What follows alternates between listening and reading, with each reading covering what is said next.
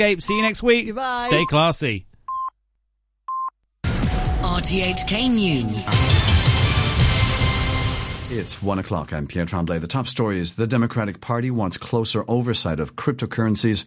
The city's public hospitals creak at the seams under the impact of the peak flu season, and thousands of pedestrians try out the new central to Yanchai bypass before its official opening.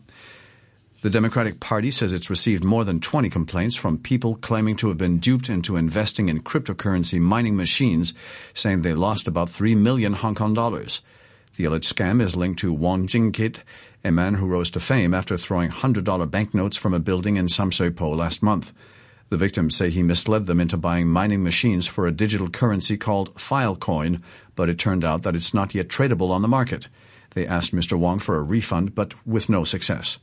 The Democratic Party's Raymond Yun, who's helped the victims, says the government needs to step up measures to regulate cryptocurrencies.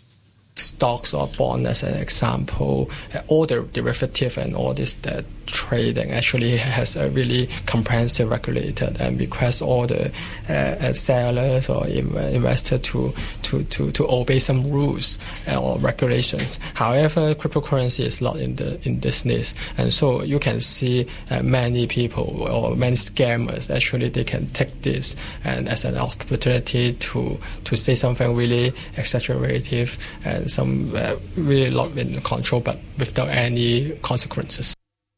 Despite deploying extra staff and beds, many of Hong Kong's public hospitals are bursting at the seams as they struggle to cope with the flu season. Eight people, including a child, have died from influenza since the onset of the flu season. Candice Wong has more.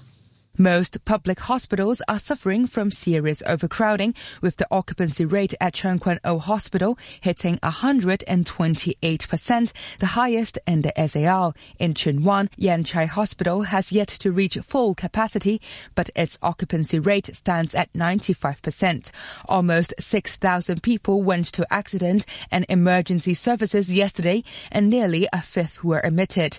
Health officials said late last month that extra staff were being hired and about five hundred eighty temporary beds were being set up ahead of the onset of the peak flu season to try to ease pressure on the public health system. Tens of thousands of people have taken part in a charity walk on the yet-to-open central Yanchai by- bypass. Many of them took pictures on the new road during part of the five point three kilometer walk organized by the community chest. Some of them said they brought extra water amid fears of the lack of fresh air in the new tunnel. The three point seven kilometer underground section has the world's largest air purification system. The bypass, which connects the Rumsey Street flyover in Central with the East Island Eastern Corridor, will open later this month. D A B lawmaker Holden Chow says officials from the U S State of, uh, Department of State have told him that there's no plan to change Hong Kong's customs status. The U S-China Economic and Securities Review Commission had suggested such a change was likely in light of the trade war. Speaking on R T H K's letter to Hong Kong, Mister Chow said he also met U S businessmen during his recent visit to Washington, D C.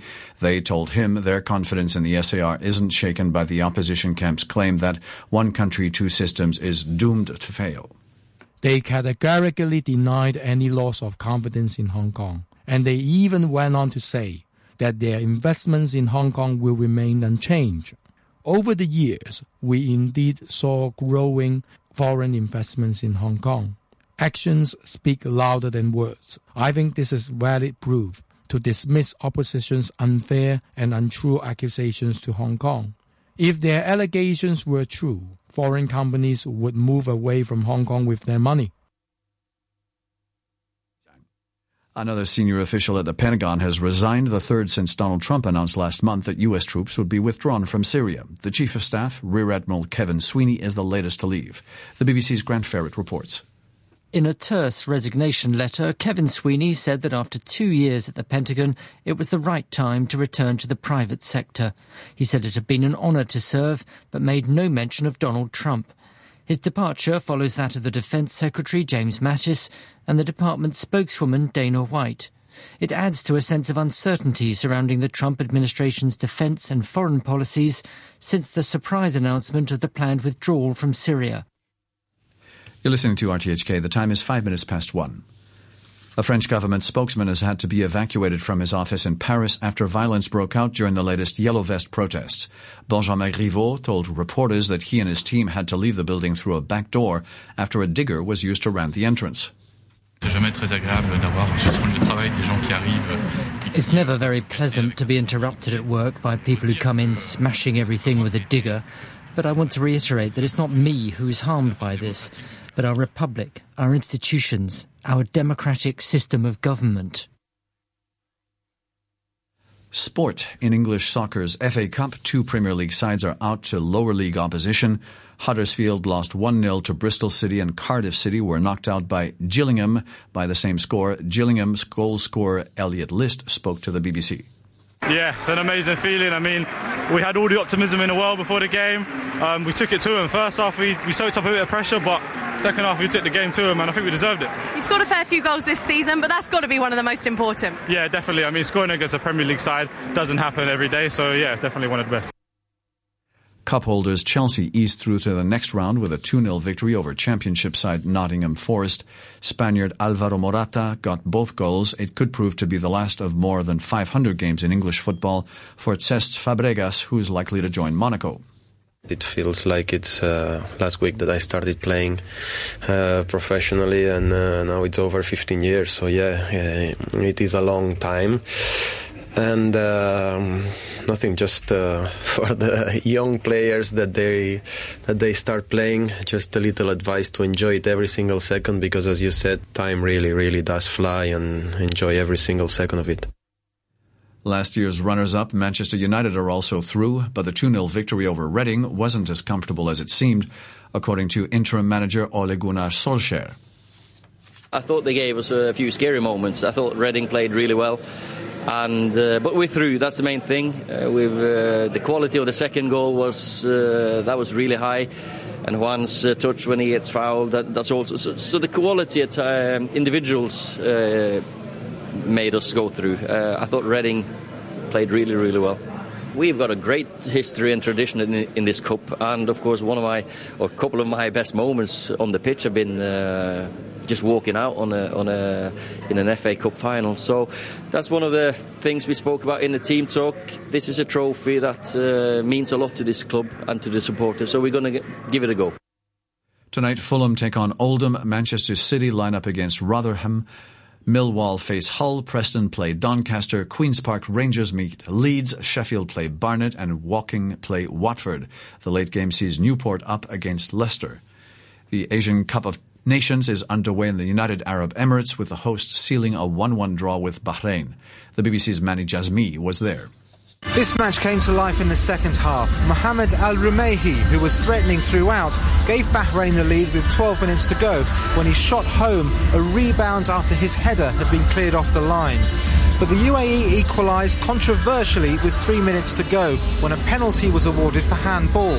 The ball hit the wrist of Mohammed Marhoon after his teammate had missed a clearing header. Marhoon had only been on the pitch for seconds. Ahmed Khalil dispatched the penalty for his forty-seventh international goal on the occasion of his one hundredth cap. Overall, though, this was a tepid opening game, and a crowd that was more than ten thousand below capacity for the hosts will be a worry for the organisers. China face Kyrgyzstan tomorrow night in their first game of the tournament. In tonight's games, defending champions Australia take on Jordan, while Thailand play India.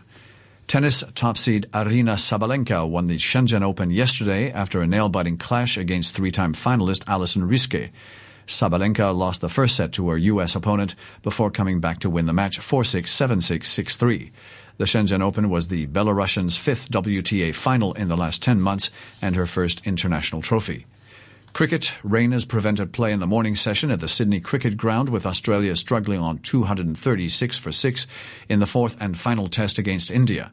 A huge storm rolled in late afternoon, forcing play to finish half an hour early, and the weather is still unsettled. Peter Hanscom, Hanscom is not out twenty-eight, and Pat Cummins is on twenty-five. India declared their first innings on six twenty-two for seven and lead two to one after victories in Adelaide and Melbourne. They're closing in on a historic first-ever series win since they began touring Australia in nineteen forty-seven to forty-eight. To end the news, our top stories once again, the Democratic Party wants closer oversight of cryptocurrencies.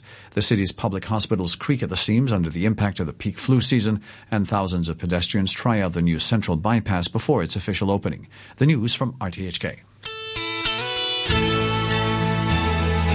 R T H K Radio Free. Ladies and gentlemen, this is a journey by D J. A journey which along the way will bring to you new color, new dimension, new value, and a new experience.